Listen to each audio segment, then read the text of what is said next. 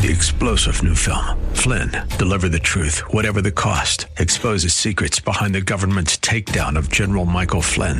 Flynn knew what the intel world had been up to. He ordered the first audit of the use of contractors. This set off alarm bells. He told the truth. He was the most dangerous person for Donald Trump to hire. They had to get rid of Flynn. Flynn, deliver the truth, whatever the cost. Available now. Watch it today. Go to salemnow.com. Salemnow.com. The views and opinions expressed by Rob Black and his guests are not necessarily those of KDOW or its management owners or advertisers and should not be construed as legal tax or investment advice. Always consult with the appropriate advisor before making any investment or financial planning decision. Hey, I'm Rob Black, talking all things financial, money, investing, and more. I saw a piece of research the other day about the aging of the baby boomers, and this is something I've been come across the last 25 years. We're fascinated by it. As they age, they're going to cause the stock market to crash because they're going to start pulling money out of their 401ks, right? That's one angle on the baby boomers. As they age, they're going to consume more pharmaceuticals. They're 60 years old when you're 60, you're on platelet blood thinners, you're on everything, right? I don't think I know one person who's 70 years old who's not taking some sort of medication. Medications are free in America. No, medications cost money. And that's why you're interested in what the baby boomers are doing, because they're a large group of people who are doing a big shift into retirement from working. One area that you don't think about is the millennials versus the baby boomers. Generation X is out of this fight because we're deep into the working years, not quite retired. Whereas millennials are in the beginning stages of their working years, and baby boomers are on the way out. Roughly one in three homes in the United States is owned by someone 60 years or older. Do you see where I'm going at with this? Let's see if you can put the pieces together yet. So boomers, as they turn 60, they're taking more pharmaceuticals. As they turn 70, they're more likely to die. So, as boomers are reaching their golden years, a growing number of homeowners across the United States are going to pass away and die. With their passing, a lot of times goes they leave behind animals. Please adopt an animal. Don't go get a pure breed. Consider it. Um, but as they die, sometimes their pets are in their house, but sometimes their house has to go somewhere too, right? In the decade between 2007 and 2017, 730,000 homes hit the market that were previously owned by seniors each year.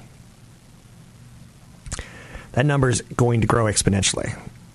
We've known that the boomers are all about an exponential thing. The first boomer is retired. Where were you? And then it's 10 a day, then it's 100 a day, it's 1,000 a day, it's 10,000 a day. And you see that it's starting to snowball. So Zillow is one of those real estate research companies, publicly traded. And they said by the decade between 2027 and 2037, there will be 1.17 million homes a year up for sale because of boomers dying. That's interesting, right? My mom went from a house to a retirement home some people go from their home that they've lived in and raised children in to a retirement community to a retirement home. The path is not straight, nor is it virtuous. One area that is expected to get crushed as boomers die off. That's a weird thing to say, right? Tampa St. Pete. Because the penetration of the number of boomers with homes in Tampa St. Pete is high. 33% of all homes are tied into seniors. So there's going to be a shift in markets. And, like, for instance, if you've done well in Las Vegas, you need to know that they have a very high percentage of retirees there. And that won't last forever. Phoenix, Scottsdale, same thing. Milwaukee, St. Louis, Knoxville, Dayton, Orlando, Miami, Florida, St. Pete, Tucson, Tampa, Clearwater, New Orleans, very old communities. Now, again, some of those destinations are, are tax friendly, which is great for seniors, but some of them are going to totally flip. And you're going to see home prices collapse. With less than 20% of homes expected to go up for sale between now and when they're currently uh, owned by an aging boomer. Um, some areas are going to, you know, slip the trend, like Austin and Houston and Dallas and San Francisco and LA, where these were the big cities that people are kind of like moving out of as they age out. So that's kind of a demographic trend way of looking at things. I'm not telling you to wait 10, 15 years to get a really good deal on a home in Buffalo or Albany or Birmingham because there's a lot of boomers there. But you have to start studying some numbers and, and getting some ideas of it. When Google and Bing are the two main search engines and advertising is moving online, those are two companies that are pretty well positioned. So sometimes it's about like how many players there are, how much competition there is. There's different ways of looking at things. But from an investor standpoint, I think demographically speaking, it's not a bad thing. As millennials, you know, at the opposite side, the boomers, they tend not to be the best to follow from an investor standpoint. Maybe the housing angle, for instance, and the pharmaceuticals, for sure. But boomers have already got all the houses and all the wives and all the cars that they've ever wanted. They've done all the drugs and their experimentation, and, and they've done the like. I've they're not big spenders. Millennials are big spenders. They don't care. They haven't lived life. The first time they're away from mom, I'm like, what do you guys want to do for New Year's? First couple years in my 20s, I, I spent big on New Year's, right? Last 10 years, not so much. I'm on the couch. So as I went from the millennial age, under 30, to the Generation X age, pushing 50, I started spending a lot less money. So the one area that I continue to go back to again and again and again is the millennials. And as the boomers age, yeah, there's going to be an issue with their housing, but also as the boomers age, they're eventually going to quit. They're going to eventually retire. They're staying in the workforce longer than ever because they didn't save enough for retirement, and that hurts the millennials. The Gen Xers are going to get the the baby boomers managerial positions, but the millennials want to play the Gen Xers, you know, jumping from company to company and, and title to title. I get it. I see what this is all about. 800 516 1220 to get your calls on the air. Anything that you want to talk about, we can talk about. Again, if you could look at it from a competitive standpoint, there's a great book called The Death of Competition. When you're Intel and your only competitor is AMD, you kind of own the market. When you're Facebook and you're the number one social media site and you own the number two social media site, Instagram, you kind of are in like Flynn. Yes, things can change there's no doubt about it. But, and this is the big but, it can be it can give you a lot of shelter early on. It can protect you a bit. 800 516 1220 to get your calls on the air. Anything that you want to talk about, we can talk about money investing and more. How do you invest? Do you invest in addictions like caffeine and cigarettes and alcohol? Those are called sin investments. There's a great, and it's funny that I say the word great. There's a strong investment called ViceX, V I C E X, which goes out and invests in alcohol and guns and f- tobacco companies, knowing that we're always going to have them. A, governments like to tax them, and B, they've got addictive traits to them. How do you invest? How would you sum yourself up? And no, no, no elevator speeches on this show ever. I'm Rob Black, talking all things financial, money, investing, more. Find me online at Rob Black Show, Twitter, Rob Black Show. YouTube, Rob Black Show. Catch Rob Black and Rob Black and Your Money live on the Bay Area airwaves, weekday mornings from 7 to 9 on AM 1220 KDOW and streaming live on the KDOW radio app or KDOW.biz. So far, it looks like December's not working out the way we want it to. Uh oh, look at the calendar. It's only the third day of December. We got a long way to go, down 400 points at one point today. 450, 350, it doesn't matter. President Donald Trump just commented on the, the sinking stock market today and said it's peanuts. And he's right. Don't have to agree with him all the time. Don't have to disagree with him all the time. One day does not make a market. Trump says no, China deal deadline. Stock sink. Oh, you know, we talked about Roku yesterday falling big, precipitously 15%, even though it's up 400% for the year. Which one do you remember? The one day down or the one year up? I love what Morgan Stanley had to say about it yesterday. They said there's a little bit of streaming exuberance, and there's a little bit of that, and I'm guilty of it. You know, the Mandalorian uh, Star Wars show on Disney, I'm excited by. I don't even know why I'm excited by it. It seems to be answering questions that I didn't know were questions.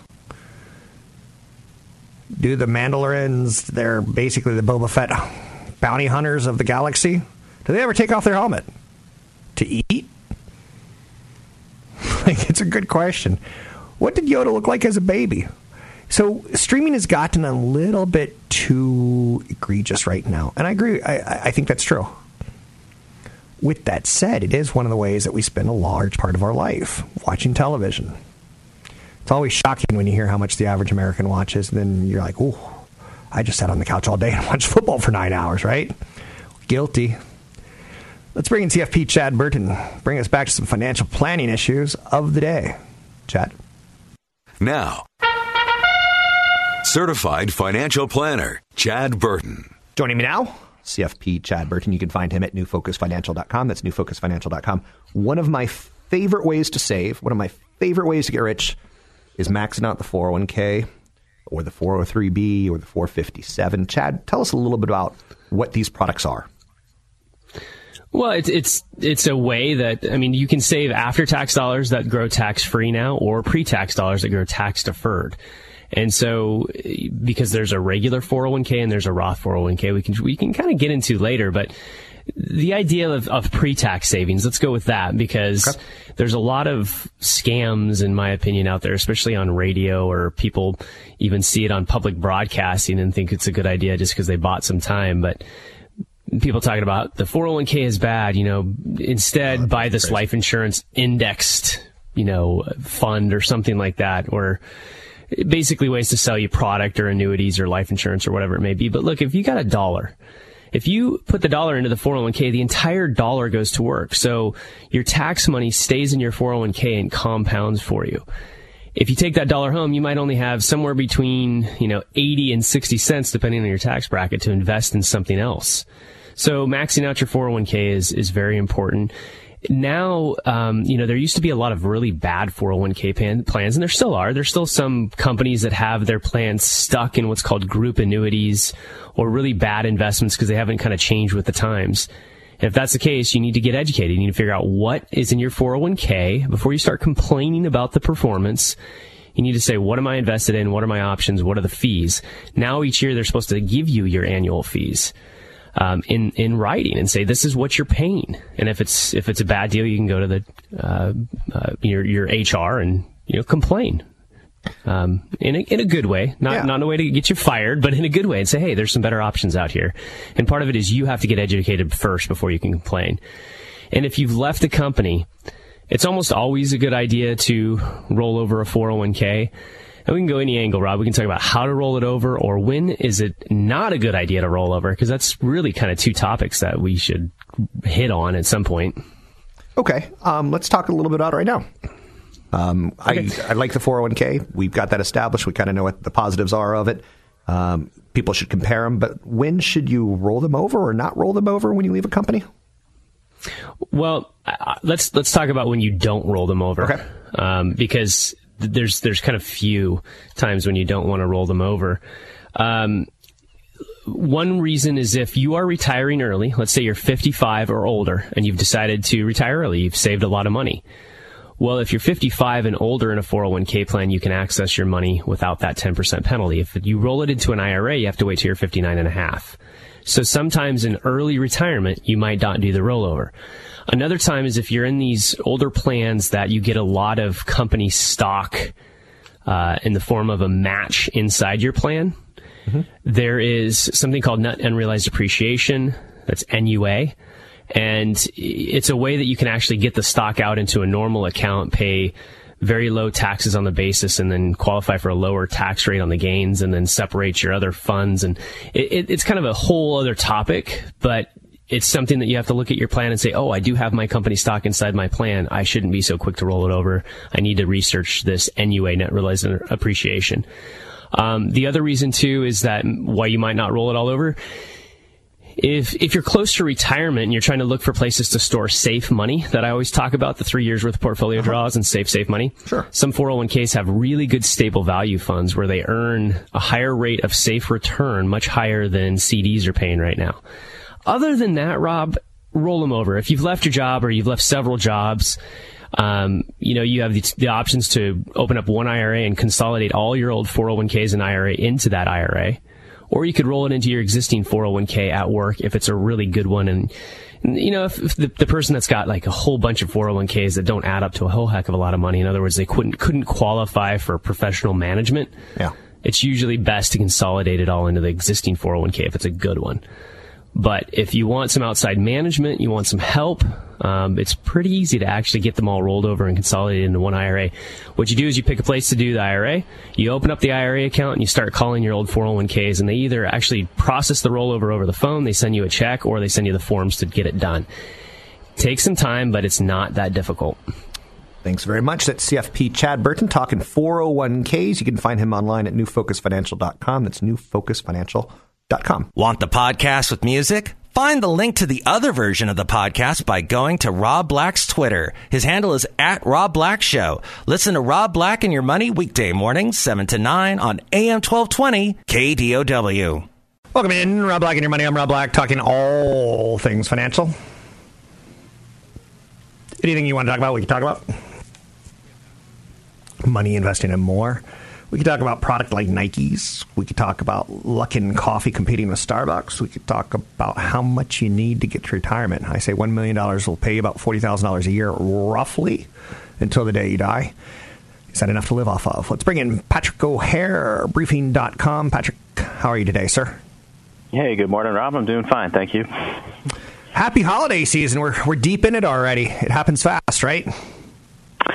Uh, that it did. It looks like the uh, Grinch is showing up a little bit early here. So let's see how the rest of this month unfolds. But obviously, December's not off to the greatest start. Um, but we do need to keep in mind that you know November was a really good month, um, and in fact, the prior 11 months leading up to this point were very good altogether, and uh, and that the market, you know, irrespective of what's going on now around the trade situation, probably was due for a pullback anyway.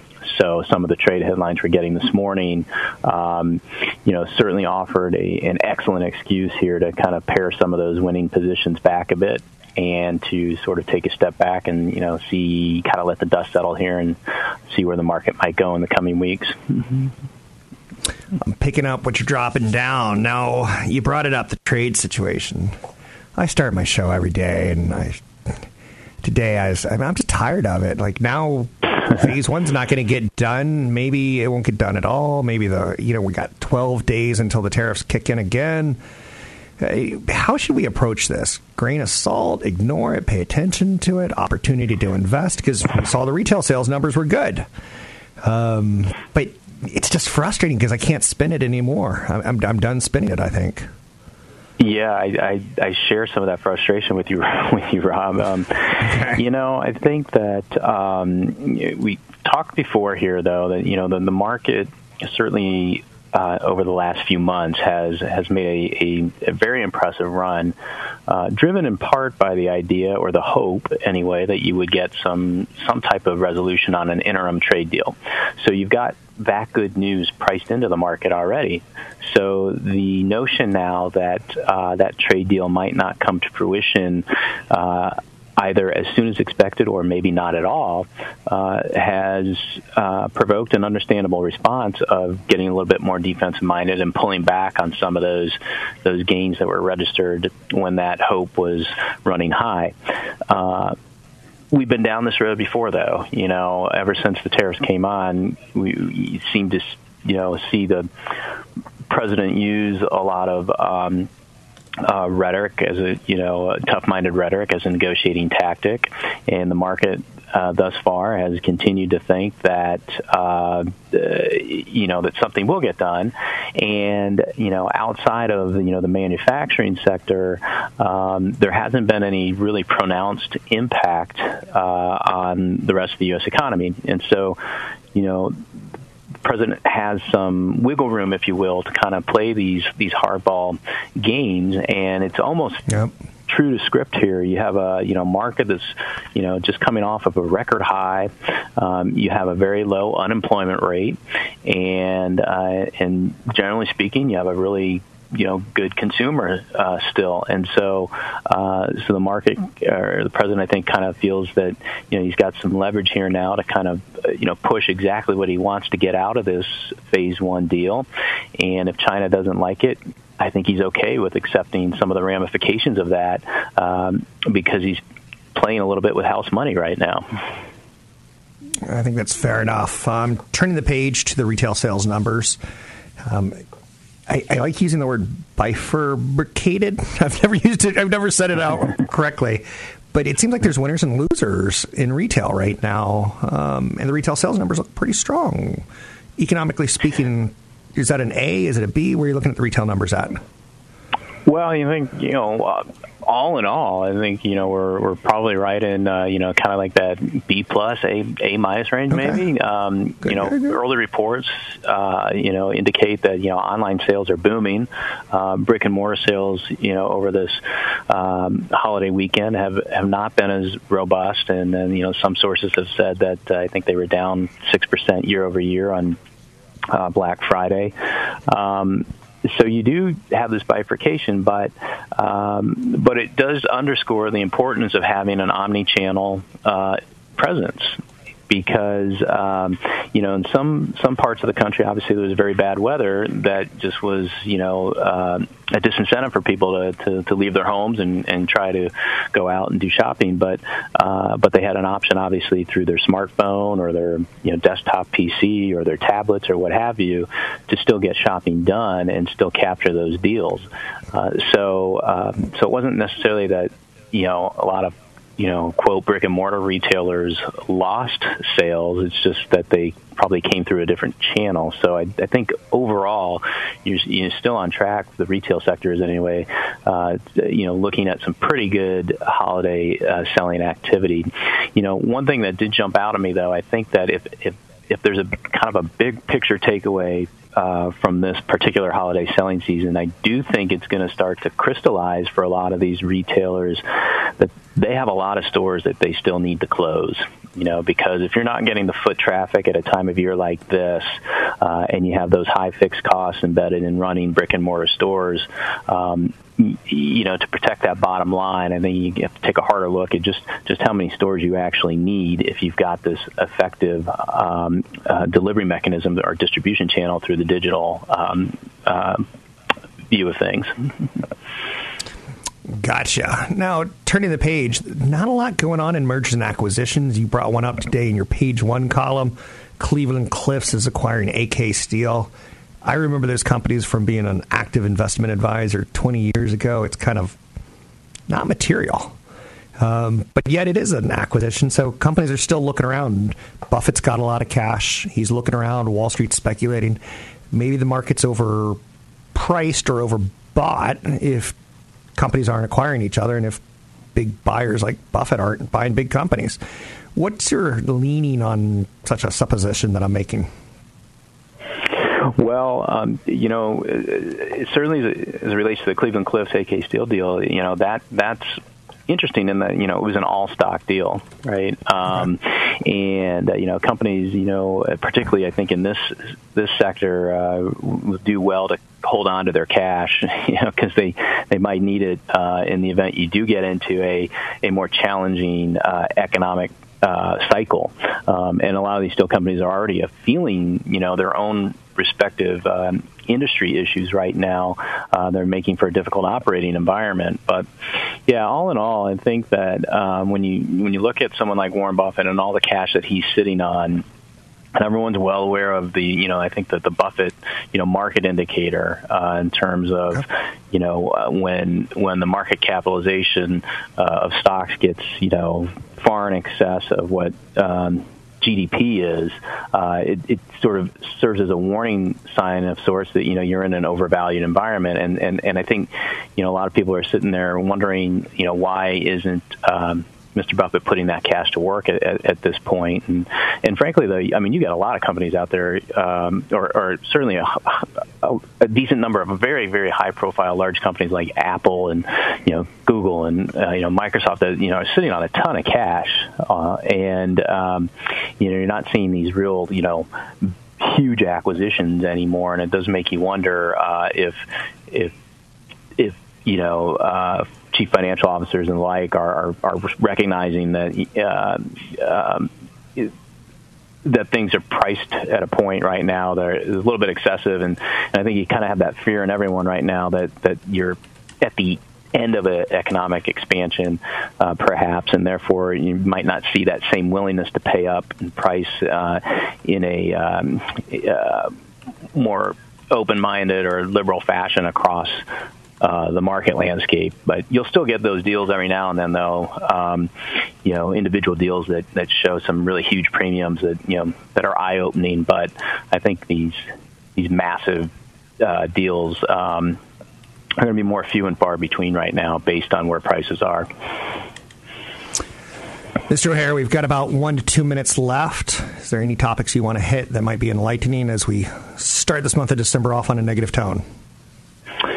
Well, you know, um, we have another employment report out at the end of the week. A November employment report, and it's going to be an interesting one because uh, it always is. But certainly, when we saw in the ISM manufacturing number yesterday underperform other global uh, manufacturing PMIs, it, you know, kind of raise some questions as to whether you know maybe the U.S. economy um, uh, is is starting to feel more of the effects of the tariff situation, and if you start to see some weakening on some uh, very consumer sensitive uh, data like the employment report. Um, you know, then we'll have to deal with that, and you'll start to see earnings ex- expectations come down and stock prices adjust further for uh, for that uh, possibility. So keep a close eye on that because I'll be watching that as well on Friday. Thanks very much. As always, have a good start to your December. Your content is awesome. Patrick O'Hare with briefing.com. I start my day each and every day with the obvious page one. Um, then I move into other areas, the Wall Street Journal, the New York Times, uh, any sort of research that I'm reading that day, that week. Uh, but I think um, Patrick O'Hare does an amazing job. And honestly, he puts together a, pa- a written page day it's got enough content that really kind of not, not, excites you, but it, it, envelops you in with what's happening on Wall Street. I dig it. It's it's not a murder mystery, no. It's not like a Star Wars movie, no. But I find stocks to be pretty entertaining, like Amazon's Premier League live streams. Woo! Let's talk about that coming up. I'm Rob Black, talking all things financial, money, investing, and more. Don't forget, there's another hour of today's show to listen to. Find it now at kdow.biz or on the KDOW radio app. Hello, everybody. I'm Rob Black, talking all things financial, money, investing, and more. I love doing this show. I'll continue to do it as long as I have somewhat editorial control. I was talking to some people about what you can and can't say on radio recently. It's funny. You can say that you don't like the president, but you can't say you want to shoot the president pretty obvious, right? Um, the rules on radio are it's a fine tightrope because you have all sorts of people out there who hear sometimes what they want to hear. Please be cautious with that information because the same thing could be said not just of offensive material, but investment news and ideas. I probably get one or two emails a month from people who say, You said you liked XYZ stock. What should I do with it now that it's down 90%? I'm like, I've never once said anything about that stock on air. Go to the tapes. But some people will hear what they want to hear. So be cautious and, and know that we're all fallible and we're all human. Um, I love the stock market. Did you just hear that? And now, but right now it feels like it's a little bit extended. I'm not sure I would tell my mother to go out and invest full force in the stock market versus scaling in. So I just hit a lot of topics there. Investing now, uh, advice for someone like a motherly character who would probably be more conservative. And then again, I could say, hey, you know, the top 10 mistakes that uh, millennials make. And somewhere in that top 10 list, it could be you know, traveling too much, eating out too much. It could be not getting in the stock market full force right now when they're young, when they're beautiful, when they got 10, 20, 30, 40 years on their side. So please be cautious. I enjoy doing the show, and I try to do it from an attitude of hurt no one. If I help people, that's great, but if I hurt people, I'm out. I don't like it. I don't like the concept. I don't like the idea. So I try to make this informative as much as I can. Um, and it's it's funny because we could talk about chicken sandwiches, and I don't get it. I, whether it be Burger King's chicken sandwich or Taco Bell's crispy tortilla chicken or Chick Fil A. I know a young woman who dated a man who was a little bit older than her, and she was like, "Are all older guys crazy?" I'm like, "What do you mean?" She goes, "He loves Chick Fil A. Like he can't stop talking about it." I'm like, yeah, I think all older men are crazy. Now, you just heard that, then you're going to be all upset. But um, so it's funny because the National Owners Association for franchisees who own McDonald's, they want something better. They want a premium chicken sandwich. And this is actually a thing. Trying to compete with Popeyes and Chick fil A as a premium product. Um, so McDonald's is testing stuff. They're not stupid. They saw what Beyond Meat did this year and getting headlines. They want headlines like that. They're testing it. On top of that, they're they're seeing you know the chicken sandwich headlines. People are killing each other. Not a lot of people. Not even more than like two isolated incidences, but people are killing each other for Popeyes fried chicken sandwiches. It's funny. I was back on the East Coast, and there's a lot more fried chicken uh, franchises Church's and Popeyes and Chick fil A. You see them everywhere. Get this.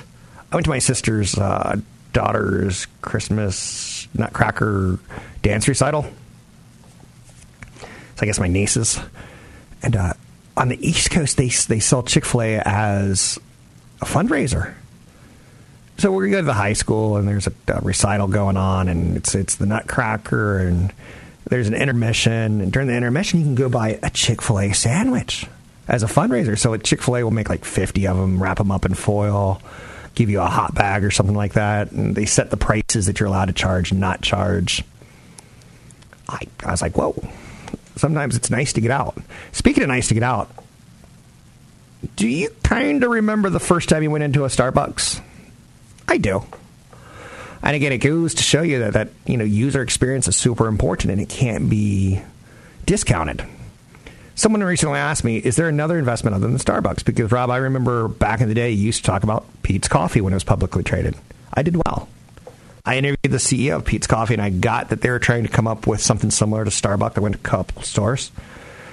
Um, I get it. And there's always, there's always another coffee company right around the corner, whether it be Blue Bottle or Philz would I invest in Philz if they're going public? I would probably consider it. Because coffee's something, in my opinion, it's been around. And just to show my lack of history, let's say for a thousand years or two thousand years. I don't know. It's been around since I was a kid, and it's been around since my parents were kids, and coffee's been around, right? I don't need to know much more than that. I don't need to know the actual, oh, oh, at the Last Supper, Jesus drank a cup of coffee. Is that real? I don't need to know the exact historical moment that it started. I can just tell you, coffee is a good investment. A lot of people think we're suckers putting water on beans and woo. Then we get juiced with uh, caffeine, right? I know people who say ridiculous things like, I can't start my morning without a cup of coffee.